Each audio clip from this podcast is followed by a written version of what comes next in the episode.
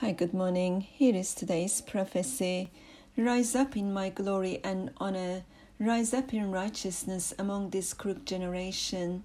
For I have chosen you for the works of the kingdom. Rise among the thorn bushes and briar, for I am with you forever.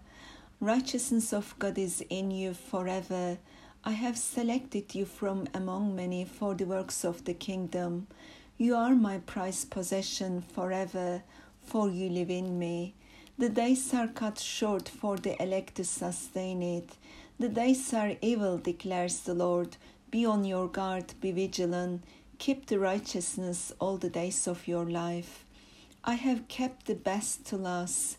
Keep going till the end. You will see the kingdom and his righteousness reigning on you from above. For the Lord declared, I have selected you for the works of the kingdom.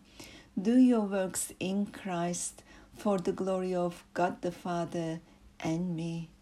Hallelujah, hallelujah, amen to that. May God bless you all in Christ Jesus. Amen.